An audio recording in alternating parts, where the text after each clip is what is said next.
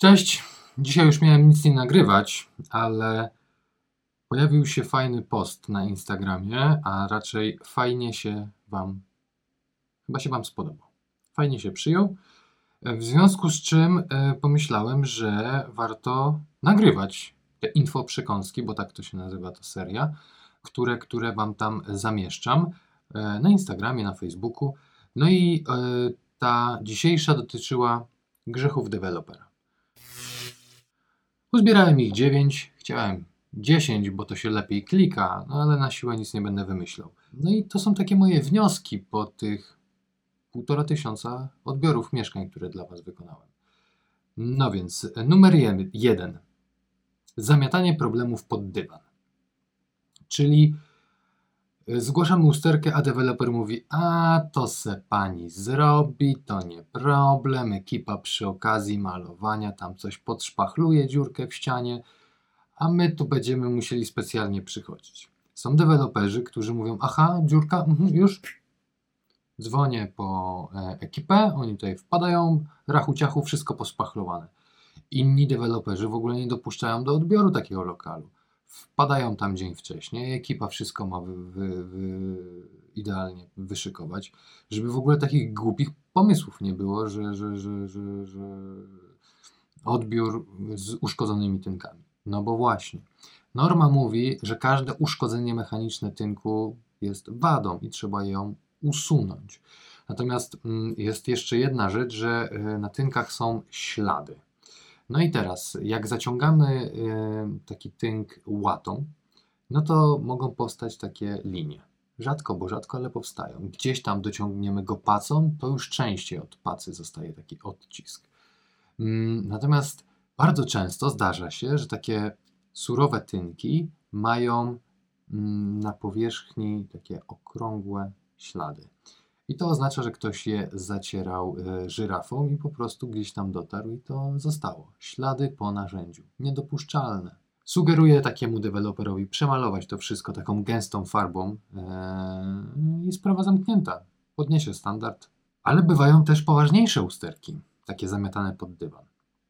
Tu akurat e, problemem zwykle jest, jak to cholerstwo usunąć. No bo dajmy na to, że mamy za niskie miejsce postojowe, no bo ktoś zrobił odsadzkę słupa, która ma pomniejsza nam tą wysokość wymaganą 2,20 e, nad miejscem postojowym. No i co mamy? Skuć to 4 cm, tam centymetr coś, no, no, no, no nie bardzo. Albo szerokość miejsca. No nie ma skąd tego wykroić, no ale to nie jest problem klienta. Oczywiście, jeżeli nie można zaproponować innego miejsca, no to cóż zrobić? No, pogodzić się z tym, ale mieć za to jakąś gratyfikację, zadośćuczynienie. Kodeks cywilny mówi, że jeżeli e, z tytułu rękojmi nie można usunąć wady przedmiotu, wymienić na nową, no to musi dojść do jakiegoś porozumienia stron. A nie, a to nieważne. Opisałem tutaj taki przypadek z odbioru, gdzie korytarz miał metr dwadzieścia, mieć, ale nie miał. I zwykle tam brakuje e, centymetr, pół centymetra, dwóch milimetrów, gdzie tam po prostu mówię, że jest coś takiego, jakby Państwo chcieli, no, możemy się poszturchać. Tu brakowało 14. Deweloper mówi, i co ja mam zburzyć ścianę? No mógłby się Pan chociaż przejąć. Trafiło to oczywiście, e, zostało zapisane, no bo jest duży problem. Oczywiście klient nie chciał, żeby mu zmniejszyć pokój o 14 cm kosztem e, przedpokoju, no bo ten przedpokój dla niego był dość szeroki, wiecie. No. Miał e, metr 6. No to chyba w porządku, ale mu powinien mieć metr 20. Trzeba dojść do jakiegoś porozumienia, a nie udawać, że w warunkach technicznych nic tak nikt nie pisze. Ja pierwsze słyszę o rozporządzeniu warunki techniczne. Kolejna rzecz nadinterpretacja przepisów budowlanych. No i tu głównie czepiam się tych ścianek działowych doliczanych do powierzchni użytkowej, no bo nadinterpretacja normy w tym przypadku polega na tym, że jest zapis, że ścianki demontowalne i przesuwne wliczają się do powierzchni e, użytkowej. Tylko, że takie ścianki powstają w, w wyniku aranżacji. Dajmy na to, dzielisz sobie pokój na dwa szkłem Albo stawiasz taką szklaną ściankę, ściankę. Teraz to jest bardzo modne z takich lamelek drewnianych, pionowe. I w ten sposób oddzielasz sobie na przykład kawałek kuchni e, czy kanapę. Zamykasz przestrzeń tak optycznie, mm, żeby wydzielić to na poszczególne funkcje. No to to nie jest ściana murowana, stała, mogę ją w każdej chwili zburzyć. W sumie tak samo jak z cegły, ale rozumiecie ideę, nie? że to jest taka, albo przesuwne, to e, są też takie składane ściany, żeby zupełnie zamknąć kuchnię. Nie? Na przykład e, jak gotujemy na święta i tego zapachu jest tyle, że się wysiedzieć w domu nie da, to sobie ciach, ciach, ciach zamykamy ściankę. Ponieważ powołują się tutaj często na normę z 1997 roku, która została już dwukrotnie zastąpiona. E, chodziło mi o to, że ona została zastąpiona w 2015 roku przez normę, w związku z czym nie powinno się już używać tamtej starej normy, ale rozporządzenie, właśnie te warunki techniczne, wycofało się z tej normy dopiero w wrześniu 2020 roku. Czyli jeszcze przez 5 lat ta z 97 roku była wpisana w rozporządzeniu, więc tak naprawdę można było jej stosować, no bo jeżeli tam jest wpisane, a normy nie są obligatoryjne, a to jest obligatoryjne, no rozumiecie, bałagan. I to tak trwało przez 5 lat. I my tak mamy ze wszystkim e, w procesie budowlanym, więc się nie przejmujcie. To trzeba po prostu podejść do tego racjonalnie. No jest problem, e, zwróćmy na niego uwagę i za, zobaczmy, co się stanie bez nerwów, na chłodno. Błędy w dokumentacji technicznej i umowach. Chodzi o to, że projekt budowany takiego wielkiego osiedla to jest takie tomiszcze. Raz, dwa, trzy, cztery zwykle tomy. E, projekt zagospodarowania budowlany, konstrukcyjny i instalacyjny. Ten instalacyjny może być na tyle rozbudowany, że jeszcze się go podzieli na prąd, sanitarny i tak dalej. Wyobraźcie sobie, że z tych tysiąca stron kilku tysięcy może nawet, trzeba stworzyć dziesięciostronnicowy prospekt informacyjny, tak, dziesięcio około, nie? Do tego jakieś e, zapisy z umowy wyciągnąć, jakiś jeden rzut, który będzie oddawał wszystkie informacje zawarte w tych kilku tomach. Widzicie to optycznie, że tu jest ten tom, e, to tomisz, te, te tomiszcza. Powstają niestety błędem ludzkim jakieś tam niezgodności ale jeżeli one istnieją i kolidują z waszymi planami albo wprowadziły was w błąd, to nie jest wasz problem.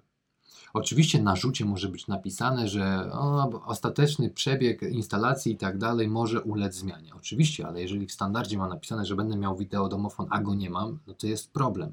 Jeżeli jest napisane, że będę miał szklaną balustradę, a jej nie mam, mam za to jakąś dyktę otynkowaną i to jeszcze nierówno, brzydko, koślawe to jest w ogóle powyginane, no to to tak się nie godzi, nie?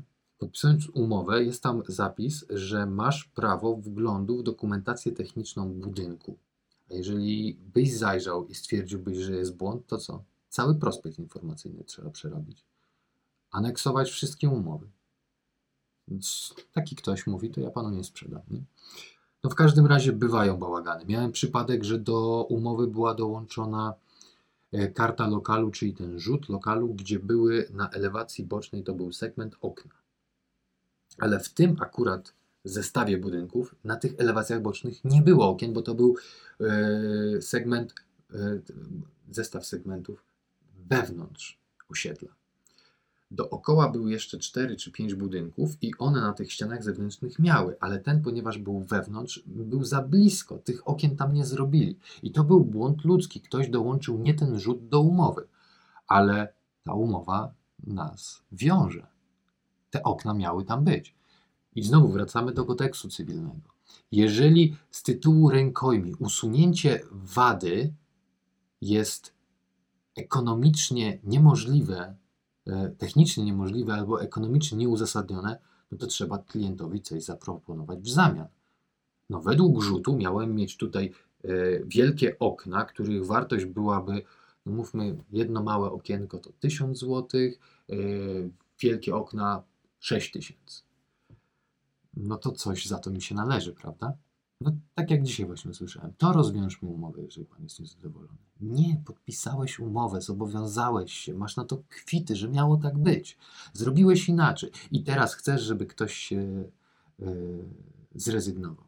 Ktoś czeka dwa lata, ty nie dotrzebujesz umowy? Cię klientom opowiadałem. Tak, ten odcinek będzie przegadany. I dlatego będę je nagrywał, bo mogę się wygadać. Wyobraźcie sobie, że 3000 lat temu w starożytnej Grecji czy Egipcie, no w każdym razie kolebka cywilizacyjna wokół Morza Śródziemnego, co to się na pewno działo. W kodeksie zestaw praw w tamtych czasach zawierał informacje o odpowiedzialności karnej za niedotrzymanie terminów i har harmonogramów kosztowych w procesie budowlanym. 3000 lat temu. Do dzisiaj się tego nie nauczyli. 4 lat, 4000 lat temu, to już pamiętam, kodeks Hammurabiego, ten, ten oko za oko, ząb za ząb, nie? jest zapis o odpowiedzialności karnej za nieprzestrzeganie przepisów BHP dla swoich pracowników. Czy jeżeli zatrudniasz kogoś, to jest Twoja budowa i komuś urwie rękę, masz za to odpowiedzialność karną. I przypominam, oko za oko, ząb za ząb. Przekazywanie kluczy do mieszkań w sytuacji, kiedy nie ma pozwolenia na użytkowanie. Słuchajcie, jeżeli się buduje coś, to jest na to pozwolenie na budowę. Jest dziennik budowy. I dopiero kiedy zakończymy wpisem koniec budowy dziennik, przeprowadzimy wszystkie niezbędne procedury, zgłaszamy zakończenie budowy, potem jeszcze ktoś przychodzi zweryfikować, czy na pewno wszystko jest dopięte na ostatni guzik, mamy kwit zakończenie budowy i potem jeszcze do urzędów, pozwolenie na użytkowanie i tak dalej. I dopiero wtedy deweloper zgodnie z ustawą deweloperską może nas zaprosić na odbiór. Oczywiście nic nie stoi na przeszkodzie, żeby zrobił dzień otwarty, zaprosił nas wcześniej. To nie jest moment, żeby oddać nam klucze. Ja też, gdybym wynajmował i płacił komuś, to bym chciał wtedy dostać klucze i zacząć się remontować. Ale jest to bardzo niebezpieczne ze względów prawnych. Tego zakończenia budowy może nie być.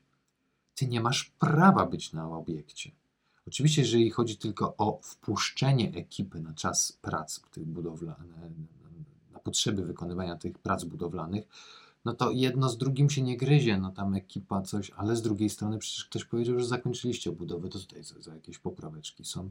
Przyjdzie inspektor, zobaczy, czyli budowa trwa, do widzenia. To są oczywiście skrajne przypadki, ale ustawa zakazuje. Ja Was rozumiem, że chcecie odebrać klucze, ale nie powinno tak być. A niektórzy deweloperzy szantażują tym ludzi, którzy zgłaszają usterki. Dobra, to widzimy się za 30 dni. A sąsiad odebrał. A, sąsiad był normalny. Niski standard deweloperski. Otóż ustawa nie precyzuje, co to jest i co ma zawierać. No i każdy interpretuje to na swój sposób. Niektórzy malują ściany, niektórzy w ogóle nie dają grzejników, pieca, niektórzy w ogóle nie budują schodów, są we własnym zakresie. Wszystko jest kwestią umowną. Jeżeli zgodziłeś się na tak beznadziejny standard, no tak beznadziejny standard masz. Zostaje tylko kwestia porównywania standardu i cen nieruchomości. A wiem, że ciężko takie chłodne podejście przy, przy kupowaniu czegoś, no bo jednak jak zobaczymy ładną wizu, wizualizację, to już decyzja zapadła. No i sam odbiór. Wiecie, jak wchodzimy na odbiór i pan mówi, czy tam komisja dewelopera, to państwo się rozejrzą, bo nie macie pytań. No to ja wrócę za godzinkę. No nie, nie po to jest odbiór. Ja na własnym odbiorze mówiłem e, deweloperowi, że dobra, da pan spokój, że ja to wszystko wiem, byłem tu trzy razy co tydzień ostatnio i, i, i naprawdę rozejrzałem się, wszystko jest w porządku.